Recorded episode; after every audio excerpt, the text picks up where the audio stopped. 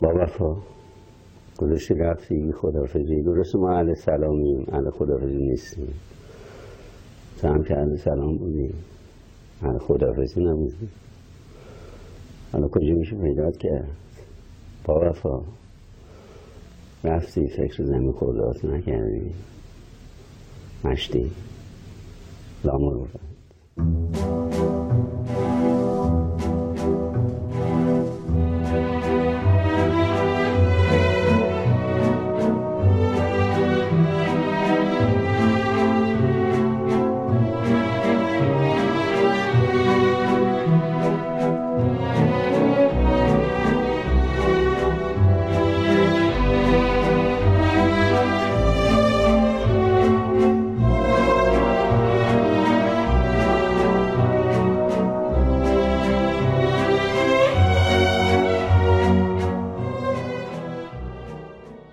قسمت به سراغ کسی رفتیم که خواننده نبود اما تو فیلم خواهران قریب به اصرار دیگران و اکراه خودش روی ملودی ناصر چشمازر مادر من رو جاودانه کرد و تو داستان جزیره دختر دایی گم شده رو زمزمه کرد. غیر بازیگری در تئاتر و سینما مهمون خونه ها هم شد. از طریق سریال های ماندگار با باری از نوستالژیک های عاشقانه با صداش و شعرخونی های گاه و بیگاهش جایگاه ممتازی تو ذهن مردم پیدا کرد. مخصوصا اون جایی که میگه دوچار یعنی عاشق. شکیبایی رو باید جزو جوون مرک های سینمای ایران دونست. کسی که هنوز جا داشت برای ادامه و نقش آفرینی. تو کمدی شیفته بازی پرویز فنیزاده بود. تو درام های جدی تو ذهنش استادی داشت که به خاطرش راهی سفر آمریکا شد تا تمام قد احترامش رو نشون بده. تو دوره ای نماد روشنفکری و سرگشتگی و شیدایی شد. بعد تبدیل به دزدی دوست داشتنی در تلویزیون. خیلی طول نکشید که تو خونه ای ساکن و برای همیشه سبز سبز شد. از لات سر کوچه تا لباس شیخ و کلافرنگی روی سر تا راننده اتوبوسی در شبهای خاک گرفته جنگ شد. خسرو همه چی شد. همه چی بود. خسرو یه عاشقانه در ابدیت هنر هفتم باقی موند. من محمد نازمی هستم و به همراه دوستان خوبم بابک جلیلوند نویسنده متن و مهدی جعفرزاده تهیه کننده این پادکست رو برای دوچاری ها تهیه کردیم. می‌دونید که ساخت هر پادکستی هزینه هایی داره که گریزی ازش نیست. از خرید کتاب و پژوهش تا ضبط و تدوین. برای حمایت و تداوم تولید این پادکست می‌تونید از طریق لینک هامی باش ما رو تو ادامه این مسیر کمک کنید. مقدار کمک شما می‌تونه هر اندازه ای باشه. به اندازه یه چایی فوریدم یک یوسک یا یه قهوه اسپرسو توی کافه آنچنانی. لینک سایت هامی باش رو می‌تونید تو توضیحات این بخش ببینید. اما حامی این اپیزود پادکست دوچار نه یه محصول آرایشی بهداشتی و نه یه سایت مالی و تبلیغیه بلکه یک کتابه. کتاب ژانر فیلم از کلاسیک تا پسا کلاسیک. با نویسندگی بری لنگفورد و ترجمه حسام الدین موسوی ریزی از انتشارات سوره مهر. کتاب در مورد مفهوم ژانره. واژه‌ای فرانسوی به معنای نوع یا گونه که در همه سطوح فرهنگ فیلم به کار برده میشه. در تولید فیلم، در تبلیغات و بازار فیلم و در مطالعات سینمایی دانشگاهی. ولی معنا و مفهوم ژانر در هیچ کدوم از این تعریف ها به هیچ وجه یکسان نیست. در سطح عمیقتر ژانر انگاری نامشخص و مبهم باقی میمونه که به طرز گیج کننده ای در هیچ تعریفی نمی گنجه و از نظر فلسفی آرمانگرایانه است. از طرفی هیچ فیلم ژانری وجود نداره که در بردارنده همه مشخصهای ژانر خودش باشه و به همین دلیل همونطور که حجم عظیم نوشته های انتقادی نشون میدن هیچ تعریف دقیقی هر اندازه هم انعطاف پذیر وجود نداره که همه فیلم های اون ژانر رو کاملا شامل بشه. بریده از کتاب ژانر فیلم رو براتون می‌خونم. در طول تاریخ یکصد سالی سینما بیش از هر ژانر دیگری ژانر وسترن موضوع بحث و گمان زنی بوده است. در واقع وسترن به اذعان بیشتر مورخان سینمایی قدیمی ترین و در عین حال مهمترین ژانر در میان ژانرهای اصلی سینمایی است. یک فیلم وسترن بلا فاصله قابل شناسایی است و هر کسی حتی یک تماشاگر تازه کار فقط پس از چند دقیقه تماشای یک فیلم می‌تواند وسترن بودنش را تشخیص دهد. و تقریبا هر کسی می‌داند یا تصور می کند که می‌داند چه چیزی یک وسترن را وسترن می کند. لینک خرید کتاب رو تو توضیحات این قسمت قرار دادیم که دسترسی راحت تری بهش داشته باشید. اما قسمت 29 و خسرو شکیبایی پس بگو قرار بود که تو بیایی و من نمی‌دانستم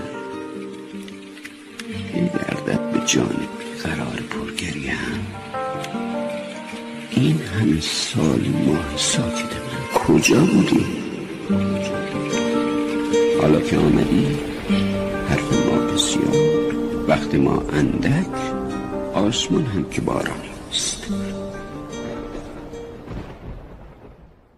هفته فروردین سال 1323 تو خیابون مولوی تهران به دنیا اومد. وقتی فقط سه ماهش بود رضاشاه تو شهر جوهانسبورگ از دنیا میره. این سالی بود که تماشاخانه های تهران داشت رونق می گرفت و رفتن به تئاتر یه جور سبک زندگی داشت می‌شد برای خودش. اگه تو تاریخ این سال یک گشت و گذاری انجام بدید به عکسی برمیخورید که نوشته شده ملک فوزیه و محمد رضا شاه پهلوی در تماشاخانه تهران سال 1323 که خبر سعی داره این رو نشون بده غیر کاخ به کاخ شدن و سیاست ورزی شاه جوان به همراه همسرش در حال انجام دادن یک کار مدرن و شهری هستند رفتن به تئاتر و سینما. این حال و هوای تولد خسرو کوچیک ما بود. اسمش تو شناسنامه خسرو ثبت شد اما اعضای خانواده محمود صداش می‌کردن. حتی تا مدتها بچه محلهای قدیم مولوی بهش محمود می‌گفتن که نشون بدن با این هنرپیشه رفاقت و ریشه های قدیمی تری نسبت به مابقی مردم دارن. هیچ وقت جایی نگفت یا ما بر نخوردیم که چرا محمود. شاید تنها دلیلش هماهنگی آوایی محمود و احمد پدرش بود. مادرش فرید خاتمی خوندار و پدرش احمد شکیبایی ارتشی بود. پدرش برعکس شغلش که باید مردی سختگیر و به موقع و مطیع اصول کاری باشه از غذا دلنازک و شیفته صحنه تئاتر و سینما عذاب در اومده بود طوری که وقتی خسرو یکم رقم به سنش میاد اون رو همراه خودش می‌برد به پس کوچه های لالزار همیشه پر هیاهو جایی که انگار موسیقی و نمایش و سینما اونجا تعطیلی بر نمی داشته. حضور آدم حتی تو اون زمان هم یه نوستالژی ابدی بود. جایگاه هنری و درک حرفه بازیگری برای خسرو از همین دوران کودکی شروع میشه.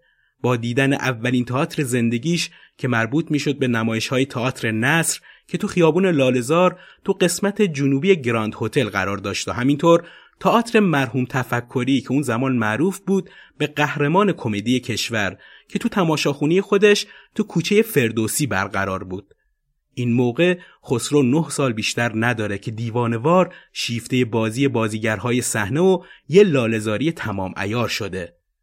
بعد از دیدن تئاتر و فضای لالزار یکی از آرزوها و خیالاتش دیدن یه فیلم سینمایی روی پرده بود تا بازی بازیگران بی صحنه واقعی رو روی پرده نقره‌ای تماشا کنه.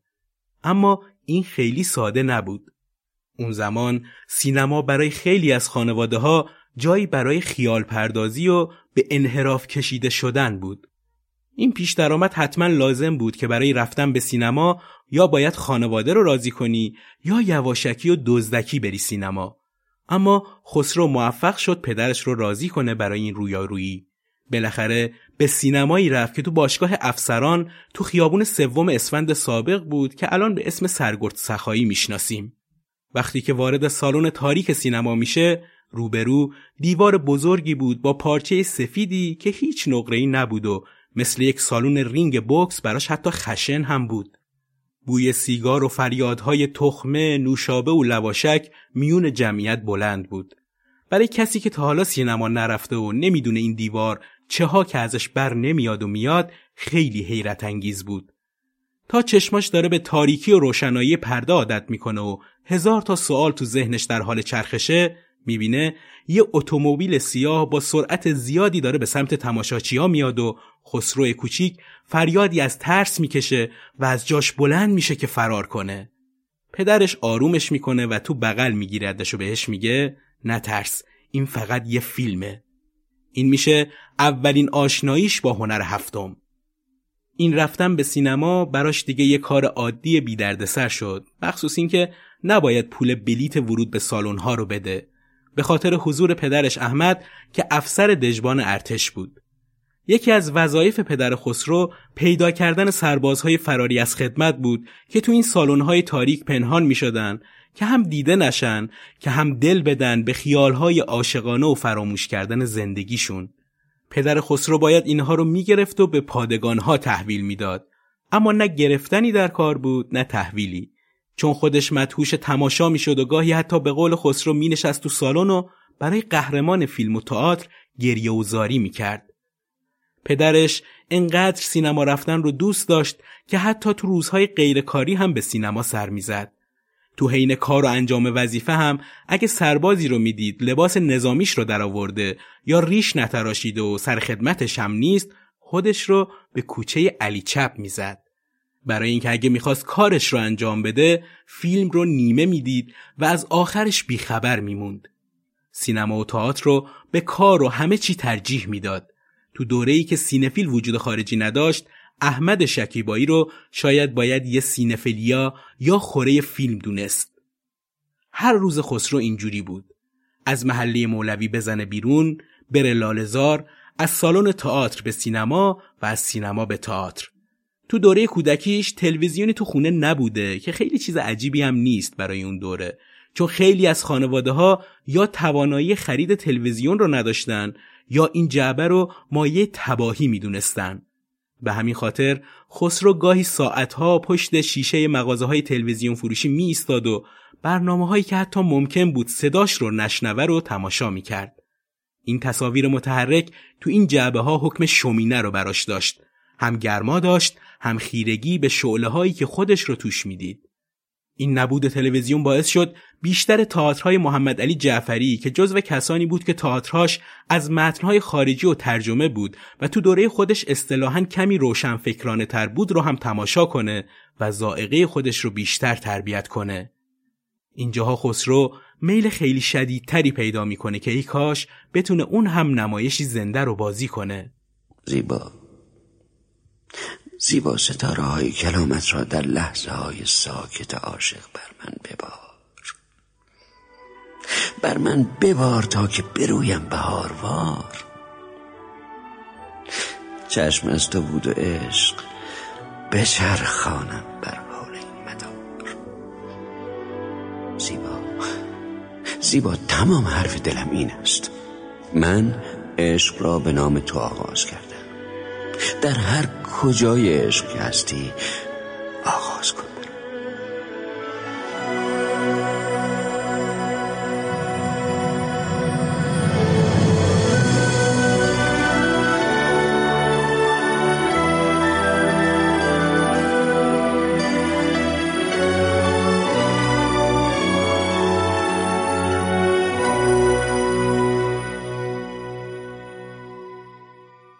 تو همین دیدن اجراها یکی از بازیگران تئاتر رو میره محکم می‌گیره تو بغلش و بهش التماس می‌کنه که اون رو هم سر صحنه ببره.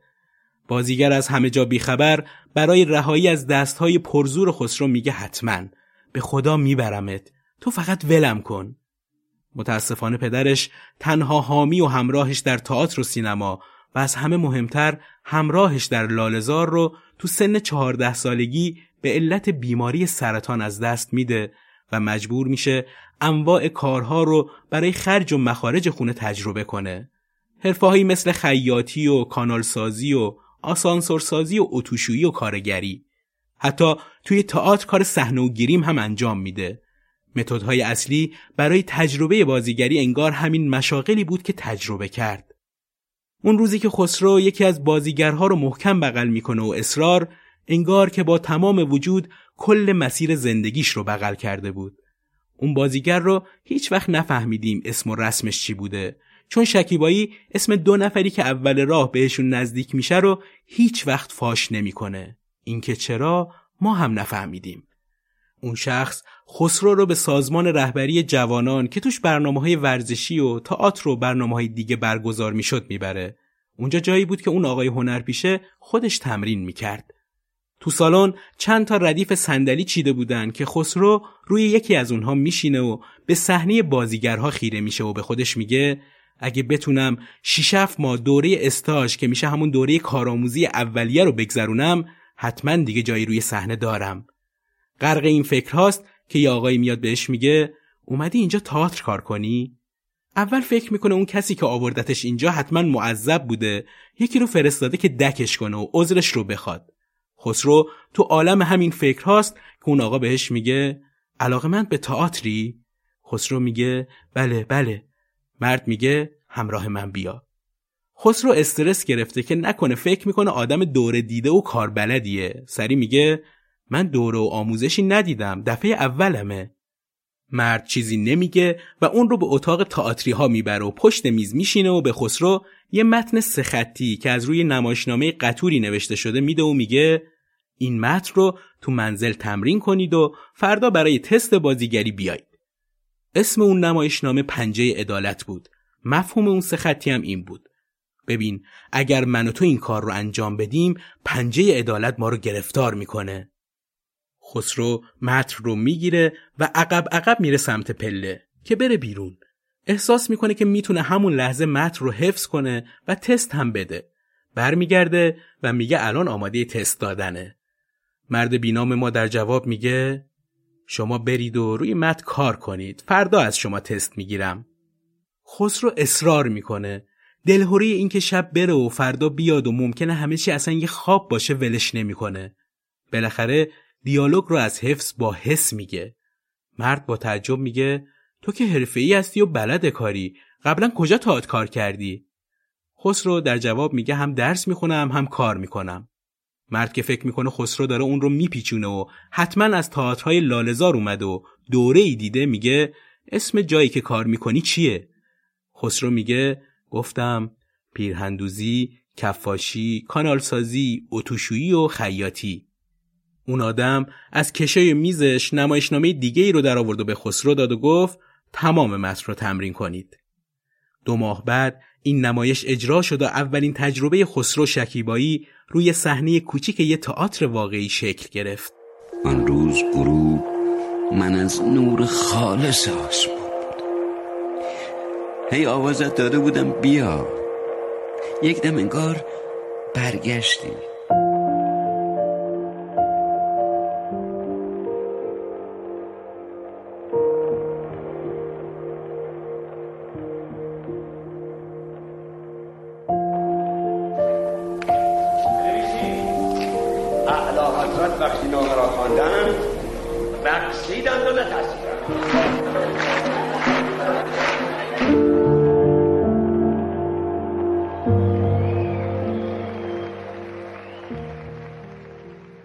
خسرو تو دوره سربازی به خاطر صدای گرمی که داشت به جای کار رادیو که خیلی ها بهش می‌گفتن بره اونجا کار کنه شیفته دوبله شد و تصمیم گرفت با پایان خدمت سربازی وارد این دنیا و سینما و دوبلاژ بشه.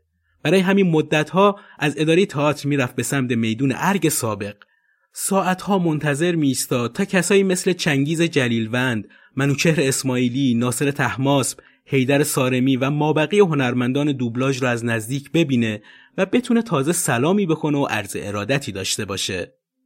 سال 1355 استادهای دوبله و استودیوها خیلی تمایل زیادی به گرفتن اعضای جدید و صداهای تازه نداشتن.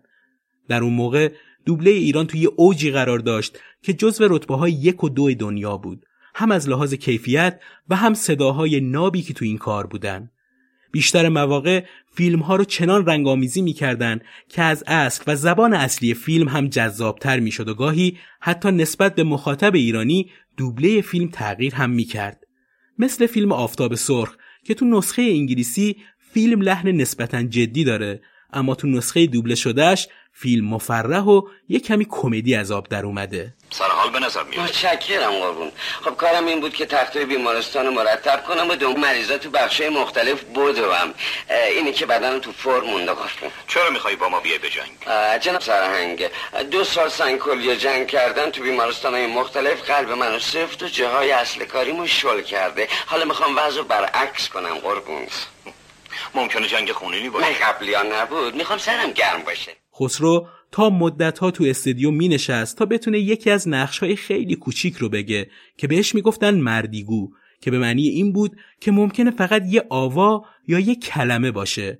اون هم برای نقش های خیلی فرعی و سیالشگری بعد کلی رفتن و اومدن بالاخره چند رول رو خسرو میگه که شاید از همه مهمترش فیلم معروف شعله از سینمای هند بود که صدای شکیبایی روی آقا میرزا که یه پیرمرد کور تو روستا بود با هنرپیشگی کی هانگال قرار گرفت. من الان چند سال تو این ده هستم.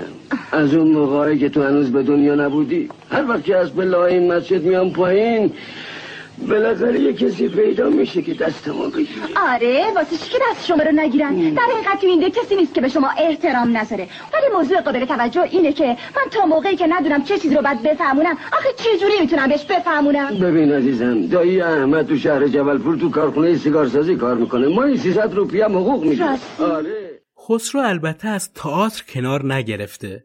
اون عضو گروه تئاتری توسکاست و همیشه نمایشی روی صحنه داره و یکی از تئاترهای خوبی که بازی می‌کنه تئاتر سوگنامه‌ای برای تو از ایرج جنتی عطایی هم در مقام نویسنده هم در مقام کارگردانیه که به مدت چند ماه روی صحنه دانشگاه هنرهای زیبا اجرا می‌شد. تو همین دوره یه همکاری هم با ابراهیم گلستان و مهدی اخوان سالس انجام میده به اسم ماهی و جفتش برای تلویزیون ملی که فقط یه بازیگر داشت و اون هم خسرو بود. فیلمی کوتاه که تا همین چند سال پیش کسی از ساختنش هم خبر نداشت تا اینکه فیلم تو صفحه مجازی اخوان سالس منتشر شد. چهره لاغر و تکیده خسرو خیلی در فیلم شاخص نیست اما صدای گرمش روی این فیلم جاریه اما هنوز مونده تا خسرو خودش رو هم سینما اون رو پیدا کنه مرد به ماهی ها نگاه می‌کرد ماهی ها پشت شیشه آرام و آویزان بودند. پشت شیشه برایشان از تخت سنگ ها آبگیری ساخته بودند که بزرگ بود و دیوارش دور می‌شد و دوریش در نیمه تاریکی می‌رفت. مرد در ته دور روبرو دو ماهی را دید که با هم بودند. دو ماهی شاید از بس با هم بودند همسان بودند. یا شاید چون همسان بودند همدم بودند. جورج پتروسی و بعضی از همکارای دوران دوبلاژ شکیبایی معتقد بودند خسرو با اینکه صدای گرم و پخته داره اما خیلی به کار دوبله نمی‌خوره. به خاطر همون امضای صدایی که داشت. همون شین کشدار دلفریبش که مانع رشدش تو دوبله شد. اما جلوه عالی تو سینما داشت که اصلا نمیشه خسرو شکیبایی رو بی این شین زیبا تصور کرد. به خصوص با اون نریشن های بلند خانه سبزش. اون روز زمستون سال 75 این جمله بدون اون که علت اونو بدونم دائم از مغزم میگذشت. همیشه حادثه زودتر از اونچه که تصور می‌کنی به سراغ آدم میاد. همیشه حادثه زودتر از اونچه که تصور می‌کنی به سراغ آدم میاد. همیشه حادثه زودتر از اونچه که تصور می‌کنی به سراغ آدم میاد. یک ساعتی بود که در امتداد جاده بی هدف راه می‌رفتم. دلم می‌خواست برای مدتی در زمان و مکان گم می‌شدم. احساس غریبی داشتم. چیزی مثل خسته شدن در روزمرگی ها یا دلزده از سلام ها و خداحافظی های آدم هایی که دوستشون داری ولی ترجیح میدی ازشون دور باشی که دوباره پیداشون کنی. که تراوت رو بهتر لمس کنی شکیبایی به خاطر شیفتگیش به کار هنرپیشگی به دانشگاه تهران میره و فارغ و تحصیل هنرهای زیبای دانشگاه تهران تو رشته بازیگری میشه که از این دوره زندگیش چیزی در دسترس نیست متاسفانه و از اینکه چه استادهایی داشته و چه فعالیتهایی کرده نسبتا بیخبریم. سال 1353 برای اولین بار تو فیلم کوتاهی به نام کتیبه از فریبرز صالح جلوی دوربین میره. تا مدتی خبر تصویری از خسرو نیست و مشغول تئاتر تا سال 1361 موقع اجرای تئاتر شب 21 محمود استاد محمد. یکی از شبها که مسعود کیمیایی بین تماشاگرها بود چشمش خسرو رو می‌گیره و ازش دعوت می‌کنه توی فیلمش یعنی خط قرمز نقشی کوتاه بازی کنه به خاطر اکران نشدن فیلم و نقش کوتاهی که توی فیلم داشت خیلی حتی شاید همین الان اصلا خاطرشون نباشه که خسرو شکیبایی توی فیلم نقشی بازی کرده. خسرو تو گفتگویی گفته مسعود کیمیایی بهش گفته که هیچ وقت سوپر نشو. به عشق تو خیلی هیجان داشتم که به سینما راه پیدا کنم وقتی این اتفاق افتاد یادم مسعود کیمیایی نصیحتم می‌کرد و به من گفت سعی کن هرگز سوپر نشی. و حکایتی رو برام گفت. گفت سالها پیش یکی از سوپر خاطره ای رو تعریف می‌کرده که وقتی انتخاب شدم و وقتی مراجعه کردم به اون استودیو دیدم ده نفر شبیه من هم سایز من اونجا مثل من هستن و از اونا تست بازیگری و تستای مختلف می‌شد و قرار بود هفته دیگه جواب این تستا برای آدما بیاد و قرار بود هفته آیندهش برای آدمایی که انتخاب نشدن تلگراف عذرخواهی بیاد. گذشت. هفته بعد درست روزی که باید منتظر می شدم از خواب بیدار شدم. با دلهوره بسیار همون گرفتم طبق معمول. آمدم صبحانم و خوردم و قرار بود تا ساعت نه این تلگراف بیاد. اگر نمیومد من برنده شده بودم و بعد می‌رفتم مراجعه می‌کردم به اون استودیو و معرفی می‌کردم خودمو. و میگه ساعت تقریبا هشت و نیم بود زنگ در خونه زده شد و من ترسیدم. مستخدمم رفت در باز کرد. و پرسیدم کیه؟ گفت هیچی روزنامه است. روزنامه بردم روزنامه رو که نگاه می‌کردم یه چند دقیقه گذشت و بعد باز زنگ در زده شد. من منتظر موندم مستخدمم رفت در باز کرد. پرسیدم کیه؟ گفت هیچی آقا تلگراف چیه؟ میگه عرق سرد به پیشونیم نشست و روی کاناپه افتادم. پاهم میلرزید. وقتی متن تلگراف رو بهم داد خیلی هیجان داشتم که ببینم این عذرخواهی که برام نوشتن چیه. وقتی خوندم دیدم نه الحمدلله مادرم مرده بود.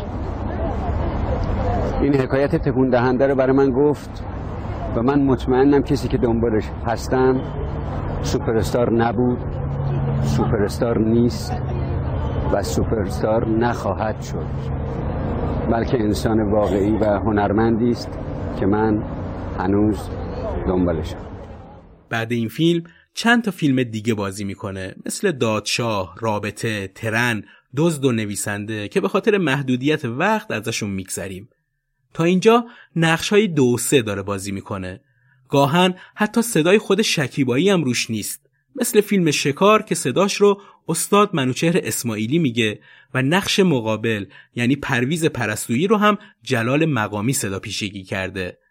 جالب هم خسرو شکیبایی هم پرویز پرستویی بعدها یکی از جاذبه های بازیگریشون همین صدای گرم و گیراشون بود و هر دو توی سینما به امو معروف شدن که نمی‌دونم چقدر خوب و جالبه یا حتی بده اما به امو خسرو و امو پرویز هنوز شهرن سال 1368 پروژه فیلم مهم داریوش مهرجویی به نام هامون کلید می‌خوره که ما از اینجا به بعد تولد یکی از بازیگران مهم و یه فیلم کارت رو داریم تجربه می‌کنیم. فیلمی مهم تو تاریخ سینمای ایران که خسرو شکیبایی و بیتا فرهی رو به یه زوج عالی تو سینمای ایران تبدیل می‌کنه. خسرو شکیبایی در مورد بازیگری گفته در تمام نقش هایم سعی کردم که با حس و با تکنیک بازیگری که به صورت اکتسابی آموختم و با باوری که از تجربه و تحلیل کاراکتر مورد نظر در خودم ایجاد می کنم ایفای نقش را به عهده بگیرم. در حقیقت نقش ها ورود مهمان به ذهن هنرمند است که با باور و ایمان به درک از آن نقش از مهمان پذیرایی می شود و این نقش ها میهمانانی هستند که بعد از مدتی ذهن را ترک می گویند و هنرمند فقط مدتی با آنها زندگی می کند و بعد پذیرای مهمان جدیدی می شود. اما این حمید هامون بدون تردید تا جایی پیش میره که صاحب کل خونه میشه و خسرو شکیبایی مدام با این نقش یا قیاس میشه یا انتظار میره که حمید هامون باقی بمونه یه روشنفکر سرگردون میونه زندگی و خانواده تصویری که در اون سالها فراموش شده بود یا حداقل کمتر تو سینما دیده شده بود. این چیه مزخرفات؟ چیه میگی؟ اصلا آقا منم که شاکیم به من ظلم شده. آقای رئیس این خانوم این آقا فک و فامیلاشون دست به دست هم دیگه دادن که منو نابود کنن. پاسبان گذاشته سر محل که منو دستگیر کنن. انگار من جنایت کردم. حالا هم باید نفقهشو بدم هم خونه رو بدم هم مهریه رو بدم هم بچه‌مو بدم هم عمرمو بدم هم شرفمو بدم. چرا؟ چرا من نمی‌تونم طلاق بدم؟ نمی‌تونم. این این زن سهم منه حق منه عشق منه. من طلاق نمیدم. امضا کن کرک بکن. حمید هامون که با همسرش محشید دائم کشمکش داره زندگی کابوسکونی خودش رو بازنگری می‌کنه. هامون سرگرم نوشتن سخننامه‌ای درباره عشق و ایمانه. دنبال دوست دیرین و راهنماش علی آبدینی هم میگرده. خونه و کاشونه رو رها می‌کنه و دست به کارهای دیوانواری می‌زنه. هامون در حالتی پریشون در پی شکایتهاش از روحش خودش رو به موجهای دریا میسپاره اما آبدینی به دادش می‌رسه. این فیلم به دقدقه های جوانان روشنندیش بعد از انقلاب میون دنیاخواهی و آرمانخواهی هم پرداخته. نمایی از آرمانخواهی که به دلیل مهر دنیوی زیبایی و این چیزها در آشفتگیه و در برابر اون علی آبدینی شخصی که برنامه‌ای که داره با خودش روشنتر و دنیا رو فدای آرمانها و عقایدش کرده. به این مضمون جذاب بازی درخشان خسرو هم اضافه کنید که با اجرای بینظیر مونولوگ و دیالوگ های جوندار فیلم رو ابدی می‌کنه. یه جای قرار توی فضای باز. من داریوشم داشتیم تا اینا آماده میشین داشتیم قدم می‌زدیم. گفتم داری خون الان موقعیتشه که اون جمله هره بگیم گفت کدوم جمله؟ گفتم اون لاکردار. اگه بدون هنوز چقدر دوست دارم. گفت آره آره. چطور فریاد زد که خانم پرتو اون جمله رو می‌گیریم خانم پرتو گفتش که کدوم جمله؟ گفت لاکردار اگه بدونی چقدر هنوز دوست دارم. خانم پرتو گفت آقای شاوردی اون جمله موندره می‌گیریم کدوم جمله خانم؟ لاکردار اگه بدونی چقدر دوست دارم. اون به آسیستانش گفت که قبل از اینکه فیلم برداری کنیم یه جمله داریم می‌گیریم گفت کدوم جمله؟ گفت لاکردار اگه بدونی. ما از این بر هم به لحاظ شادمانی هم یعنی یک عشق و یک خنده تو امان با مهجی من یادمه که می‌زدیم رو زانمون و می‌گفتیم ای خدا چی می‌شد؟ همه آدم های دنیا این جمله رو به هم می‌گفت تو این فیلم برای اولین بار بعد از انقلاب ما تولد ستاره یا کمی امروزی تر بگیم سوپر استار رو داریم که یه بازیگر با چهره و لحن و تکنیکش هم تمایز ایجاد می‌کنه هم مردم در موردش مدام می‌خوان بیشتر بدونن و شبیهش بشن. برای این فیلم خسرو تونست جایزه سیمرغ بلورین نقش اول مرد رو تصاحب کنه. اون هم وقتی رقیبها اکبر عبدی، جمشید مشایخی، علی نصیریان و عزت الله انتظامی بودند که از شکیبایی مشهورتر و تو ذهن مردم بیشتر جا افتاده بودند. این فیلم و سیمای شکیبایی هنوز هم برای علاقمندانش یک کیفیت خاصی از علاقمندی در سینما رو نشون میده طوری که هم از روی هامون مستند ساخته شد به اسم هامون بازها و هم تو تئاتر و آلبوم موسیقی و خیلی چیزهای دیگه نفوذ کرد مرچی به من گفتن که آقای شکیبایی بیتا توی دهن تو می‌زنه و به اصطلاح یه سیلی به گوشت و جاجی تو دهنت می‌زنه. خانم فرهی خیلی میترسید و می‌خواست بدونه که مثلا اندازه دست من چقدره. چقدر می‌خوره؟ آقای نزنی و مثلا یهو چشمم بپره یهو مثلا فکم بشکنه.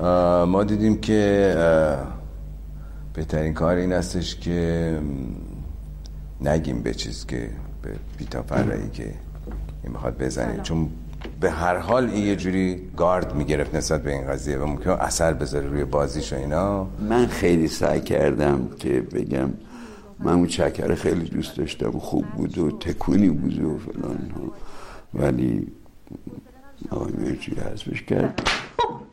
و اون سیلی آنچنانی تو صورتم یهو نواخته شد و پرتابم کرد. اینو همون یه تک فقط گرفتیم همون اون اجرا و همون اتفاق افتاد و جالبش اینه که بعدش خسرو یه گوشه نشستش زار زار گریه می‌کرد.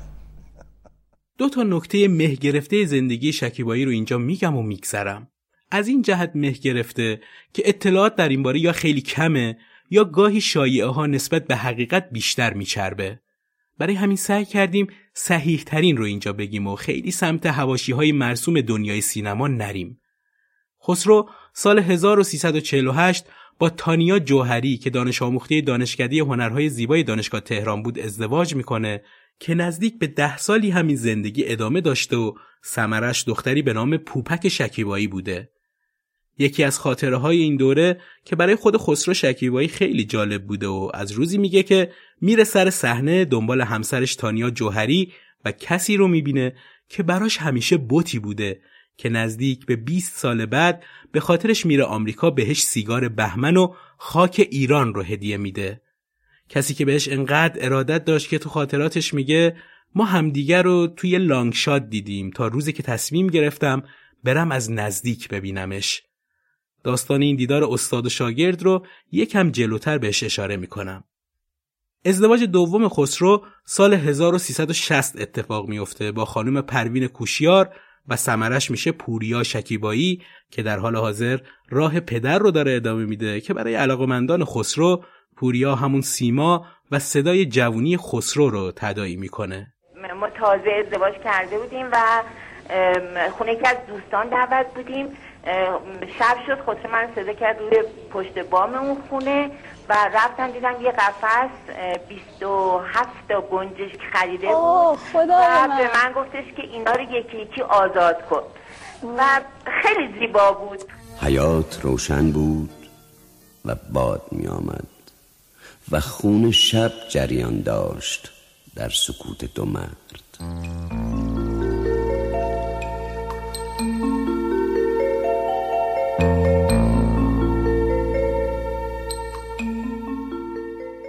بی کتابی یه پادکست جدید درباره کتاب هاست. با سه چهار منتقد میریم سراغ کتاب ها، کتاب هایی که فروش خوبی داشتن یا زیادی مطرح شدن. بی کتابی دنبال جنجال و هواشی نیست اما اگه جنجالی باشه و صدای یه کتاب زیادی بلند باشه بعدش نمیاد بره سر وقتش و بیارتش تو رینگ.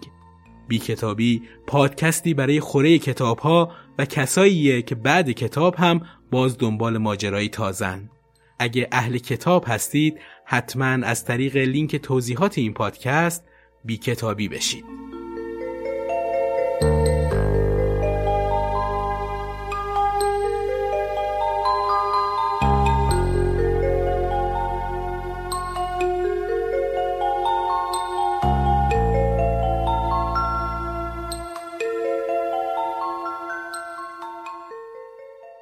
خسرو شکیبایی که حالا ستاره شده چند تا فیلم پشت هم بازی می‌کنه تا دوباره بیاد در سال 1370 با فیلم بانو که انگار در ادامه داستان هامونه و در نقش سوم فیلم ظاهر میشه. خلاصه فیلم بانو به این شکله که اگه می‌خواین داستان براتون لونره یکی دو دقیقه پادکست رو جلو بزنین. مریم یعنی بیتا فرهی همسر محمود یعنی خسرو شکیبایی متوجه میشه که اون برای پیوستن به زنی مطلقه قصد ترک و جدایی ازش داره. بانو بعد از تنها شدن برای تسکین درد خودش و پیدا کردن همدم کرملی باغبان یعنی فردوس کاویانی همسایه و همسر بیمارش رو به خونه مجلل خودش دعوت می‌کنه.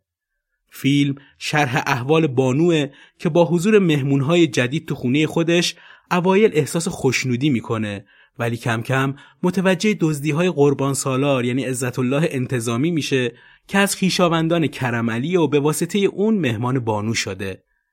از هم پاشیدگی روحی بانو و نابسامانی هایی که بعد از ورود مهمون ها رخ میده بانو رو به سمت تصمیم جدیدش که تغییری تو زندگیش به وجود میاره سوق میده.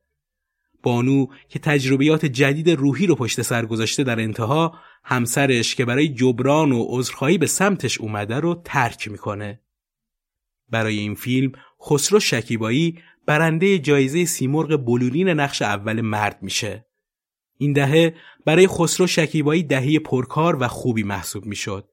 روشنفکرها شیفته سینمای مهرجویی و مخصوصا هامون شدن و از طرف دیگه مردم کوچه بازار دارن خسرو شکیبایی رو تو جعبه جادویی خونه ها این بار تماشا می‌کنن. اون هم تو دوره‌ای که سریال ها از تلویزیون خیلی جدی گرفته می‌شد و جزوی از مناسک روزانه طبقه های مختلف جامعه بود. اول با سریال خوش ساخت و بافت روزی روزگاری از شبکه یک وارد خونه ها میشه. خسرو دزد مغرور و معروفیه که به واسطه اتفاقاتی که میفته تو روستایی موندگار میشه و با بازی درخشان ژاله اولو، پرویز پورحسینی و حسین پناهی و دیگران دچار یه رشد شخصیتی و معنوی میشه که تا مدتها به خسرو شکیبایی می‌گفتن مراد بی.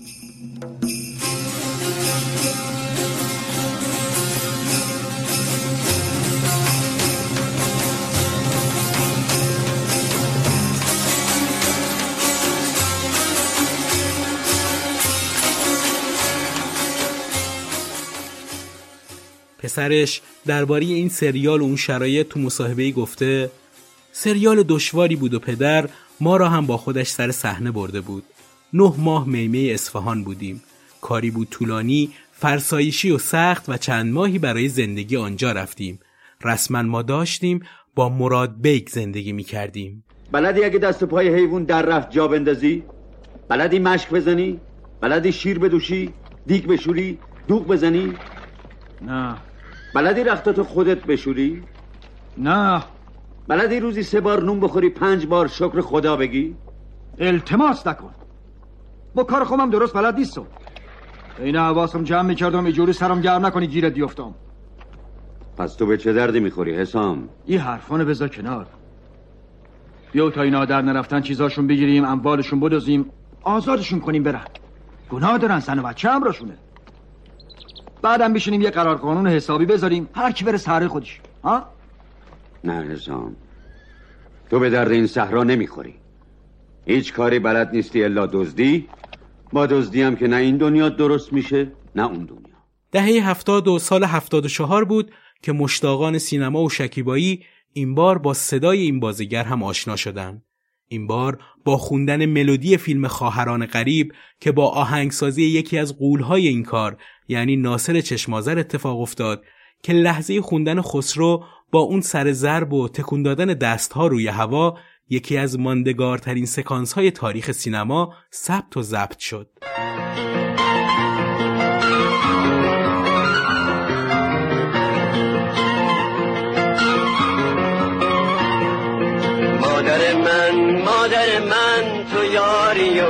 یاور من. مادر چه مهربونه درد منو می‌دونه بی عذر و بی بهونه قصه برام می‌خونه. مادر من مادر من تو یاری و یاور من. تو نخوابیدی تو نخوابیدی. مادر من مادر من تو یاری و یاور من. مادر مهربونم قدر تو رو می‌دونم. تو با منی همیشه من برگم و تو ریشه. مادر من مادر من تو یاری و یاور من. تو یاری و یاور من. بخون بخون.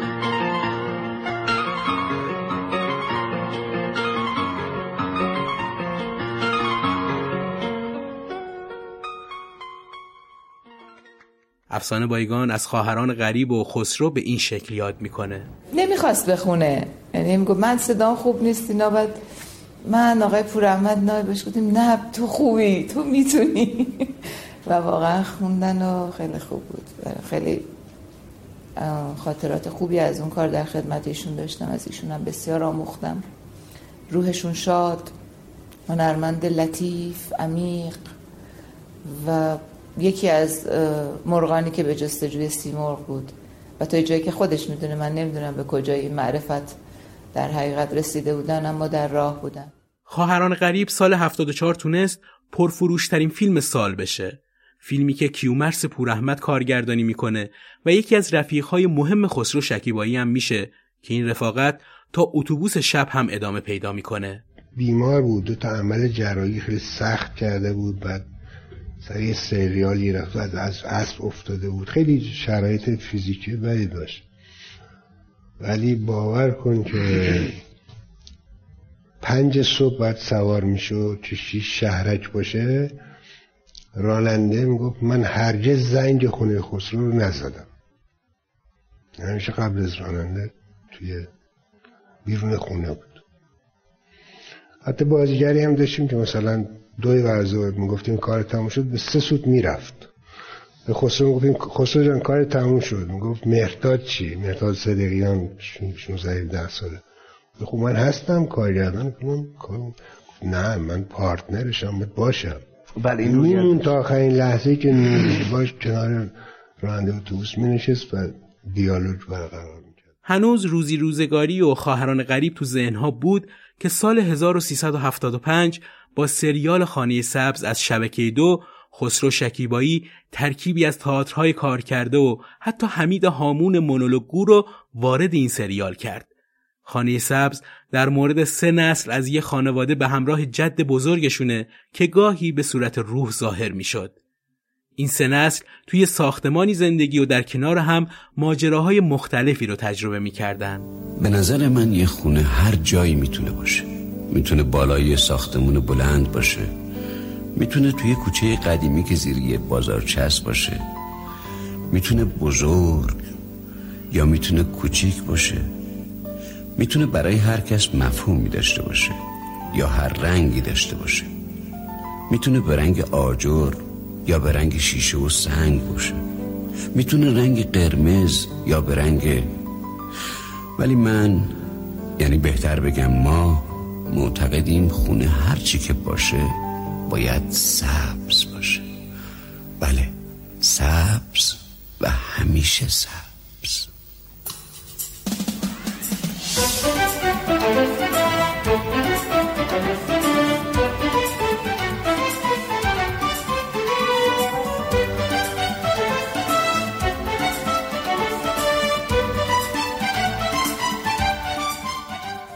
شکیبایی با موهای یک کمی بلند و پرپشت تکیه به در می‌داد یا از پنجره بیرون رو نگاه می‌کرد و مونولوگ های تأثیر گذاری رو می‌گفت که حتما یکی از دلایل موفقیت سریال حضور خسرو بود که کسی نمی‌تونست چشم ازش برداره. آرزو می‌کنم خواهر ولی چه کنم؟ چه کنم که نگرانم؟ شک دارم. آقا من شک دارم که انسان در تمام لحظات زندگیش نسبت به خودش صداقت داشته باشه و منصف باشه. ببین دلخوری باش عصبانی هستی باش قری باش هر چی می‌خوای باشی باش ولی حق نداری با من حرف نزنی. امشب سومین کابوس خودمو که مثل یه رویاست می‌بینم. همه گذر من از جوونی جشن گرفتند. امشب متوجه موضوعی شدم. برای یه مرد گذر از چهل سال خیلی سخته و برای یک زن گذر از یک سال.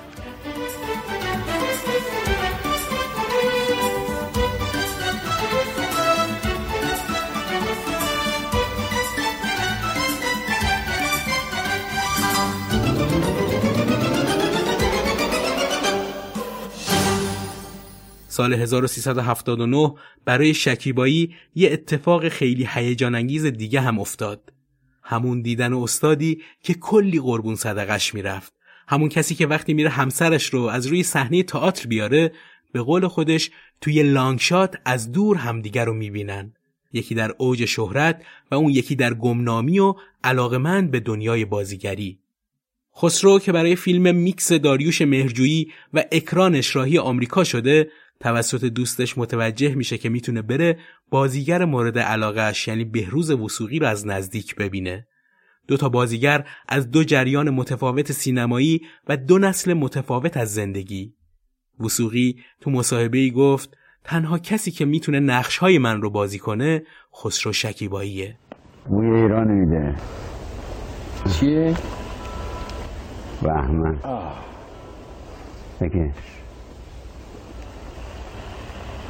بکش آره دیگه بوی ایران میده دیگه بوی ایران میده بکش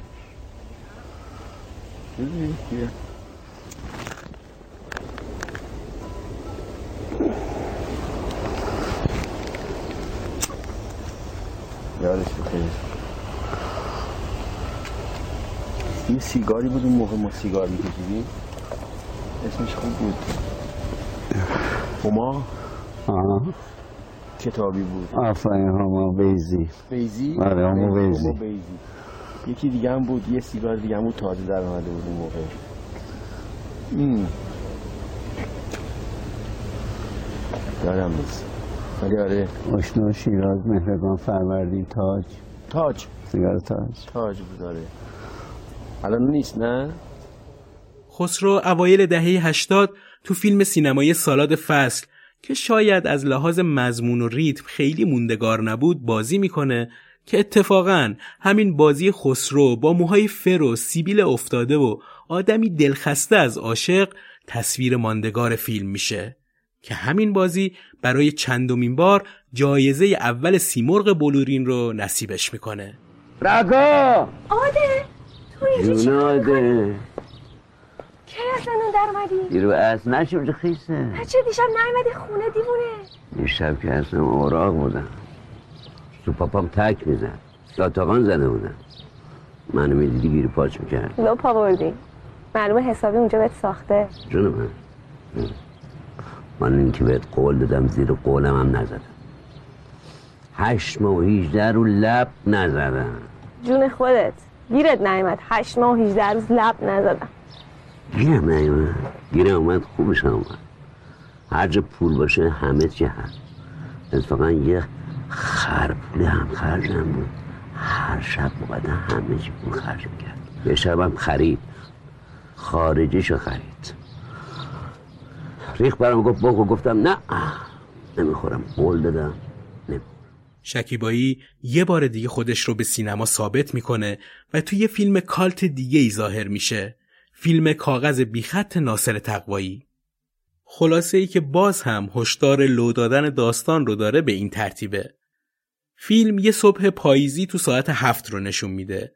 جهانگیر یعنی خسرو شکیبایی رویا هدیه تهرانی و دو تا فرزندشون شنگول آریان مطلبی و منگول هانیه مرادی اعضای خانوادی چهار نفره هستند که زندگی معمولی رو سپری می‌کنن.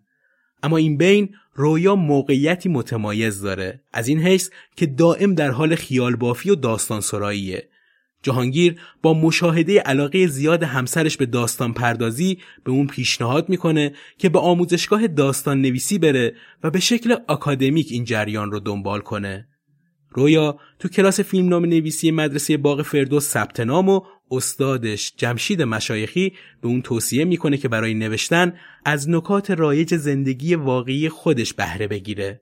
رویا هم همین کار رو می‌کنه ولی چنان درگیر این فرایند میشه که اعتراض جهانگیر رو در بر داره. تشنج هایی که ایجاد میشه امکان نوشتن تو خونه رو از رویا می‌گیره و برای همین راهی خونه مادرش یعنی جمیله شیخی میشه تا نوشتن فیلمنامه رو تموم کنه. نوشتن که تموم میشه به خونه برمیگرده در حالی که وضعیت خونه به شدت در هم ریخته و آشفته است. وقتی که رویا مشغول نظافت منزله جهانگیر هم فیلمنامه اون رو مطالعه می‌کنه و می‌بینه که متن شامل اتفاقات زندگی مشترکشونه که تو فیلم روایت شده بود. خوندن این متن از شام تا بامداد طول می‌کشه. صبح رویا صبحانه رو آماده می‌کنه و به اتفاق هم می‌خورن در حالی که ساعت باز هفته صبح و یه روز دیگه شروع شده. برای آخرین ساخته ناصر تقوایی خسرو شکیبایی نامزد دریافت سیمرغ بلورین بهترین بازیگر میشه. کی گفته تو شعورت بیشتره؟ کی گفته تو از همه عاقلتری؟ این همه حق تو از کجا آوردی؟ اونی که گفته زن و شوهر بعد یه مدت میشن شکل هم دیگه هر کی بوده یا آدم شوخی بوده یا بیشور خدا نیاره اون روزو من اگه شکلتو بشم شطرق آقای اون رو خودمو ارث می‌زنم برات. اما اگه می‌خواید سطح بازی خسرو شکیبایی رو در میانسالی هم تماشا کنید حتما چه کسی امیر را کشت رو ببینید که بهترین راهنمای بازی این بازیگر کهنکار تئاتر و سینما و تلویزیونه. داستان فیلم اینجور شروع میشه. امیر کشته میشه و تمام آشنایان و دوستانش به خوبی از اون یاد می‌کنن. اما بعد از یه مدت شروع می‌کنن به بدگویی از اون حتی کمی که میگذره نزدیکترین کسانش جسدش رو نمی‌تونن شناسایی کنن. فیلم روایتگری بیطرف از تلاش و پیگیری شخصیت های اطراف امیره که شکیبایی در نقش اکبر زیباترین دیالوگ های فیلم رو بیان می‌کنه. الان دیگه تو بازار همه چی شده جنس بنجل چینی. بعد بازاریه. دیگه اصلش گیر نمیاد. همینم شد وقتی فهمیدم واسه رهن خونش مایه کم داره. باز که لقمه نامرد جماعت تو دستش نشینه بی نامونشون واسهش پول حواله کرد. می‌دونی؟ قد زمونه ایه دیگه لوتی گیر نمیاد. یه زن تنها بی پناه توی شهر قریب همه گرگ همه ختم روزگار. گفتم نفهمیدم نفهمید. ما سوابش کرد جور دیگه واسه اون جور سال 1385 خسرو شکیبایی که انگار صورتی خسته تر پیدا کرده و اون چابکی قبر رو نداره توی یه فیلم دیگه از کیومرس پوراحمد بازی می‌کنه به نام اتوبوس شب. برای این فیلم شکیبایی یه بار دیگه نامزد سیمرغ میشه. زانو بزن! چی کار می‌کنی بچه؟ تو کار ما دخالت نکنم و مفهوم! برو تو اتوبوست اگه پسر من بودی این کارو می‌کردید با یه اسیر! من نه دروغ میگم. هیچ وقت. خفه! شکیبایی فقط 64 سالش بود که وارد یکی از پایانهای تلخ زندگی هنری و سینمایی شد. پایان یه دور از بازیگری و گویندگی. این بار خسرو مثل فیلم ها نبود که بعد مرگ دوباره ظاهر بشه. خسرو چقدر آقا بود. چقدر متین بود. چقدر باهوش بود. چقدر در کار خودش ورزیده بود. لذت این انسان رو خیلی محبوب میشناختم. با هم خیلی کارا کرده بودیم. آخرین روز تلفیلم آشیانه برای زیستن بود که آقای طالبی کار می‌کرد. در قلعه حسن خان بودیم. روز سهشنبه بود که شب آخر بود دیگه. گو آبادی خیلی خستم. با هم جون نداره. من تو جیبم کپسول فارماتون داشتم. برای بودم بیشترم این با یه چای خورد و دو سه دقیقه بعد گفت چقدر خوبه اینا جون گرفتم. داری چند تا به من بدی؟ گفتم اینجا ندارم ولی خونه دارم. گفت خب پنجشنبه میام ازت می‌گیرم. گفتم منتظرتم نهار بیا. نمی‌دونم چهارشنبه بعد از اون بود یا پنجشنبه دروغ نمی‌تونم میگم زنگ زد که گرفتار شدم نمی‌تونم بیام جمعه میام. نهارم آبگوش می‌خورم. بودم باش. به خانمم میگم آبگوشت خوبی درست بکنی بیا بخور. خیلی هم لذت می‌بریم که با تو باشیم. جمعه صبح یه بهرامی بود نویسنده همون تلفیلم بود. زنگ زد به من گفت آبادی خسرو خبر داری ازش؟ گفتم ولی قرار جمعه بیاد خونم نهار تو هم بیا.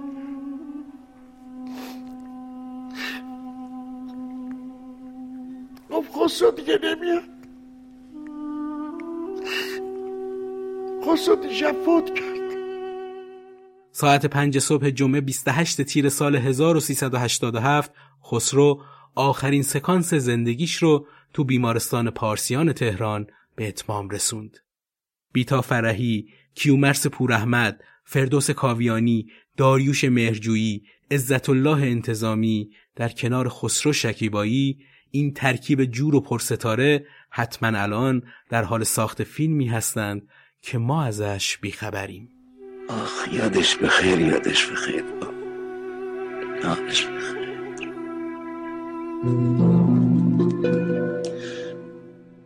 یادته تو ایوون روزا و لحظه می ایستادیم و ماه و سال می دیدیم که چروکای ریز و درشت رو صورت یادگاری ها می کشیدن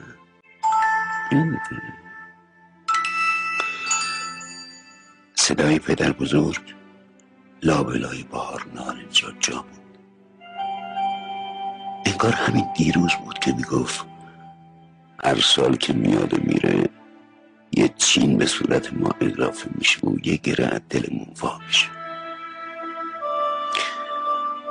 کاش می‌شد جلوی حرکت ثانیه ها ایستاد. ولی چرا؟ میشه هم پای ثانیه ها دوید و رفت. آره. آره.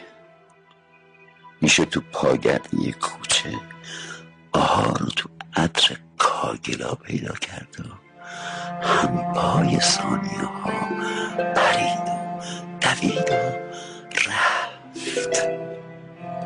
پرید. 29مین دفتر پادکست دوچار رو میبندیم با این توضیح که متن این قسمت بر اساس مستندها، مصاحبه ها و پادکست هایی درباره خسروی سینمای ایران نوشته شده و از مجله فیلم به خصوص شماره 382 هم استفاده کردیم. پادکست دوچار به حمایت های شما دلگرمه و چه از طریق حمایت های مادی و چه از طریق حمایت های معنویتون مثل معرفی پادکست به دیگران می‌تونید ما رو به ادامه این راه تشویق کنید. شاد باشید و بدرود.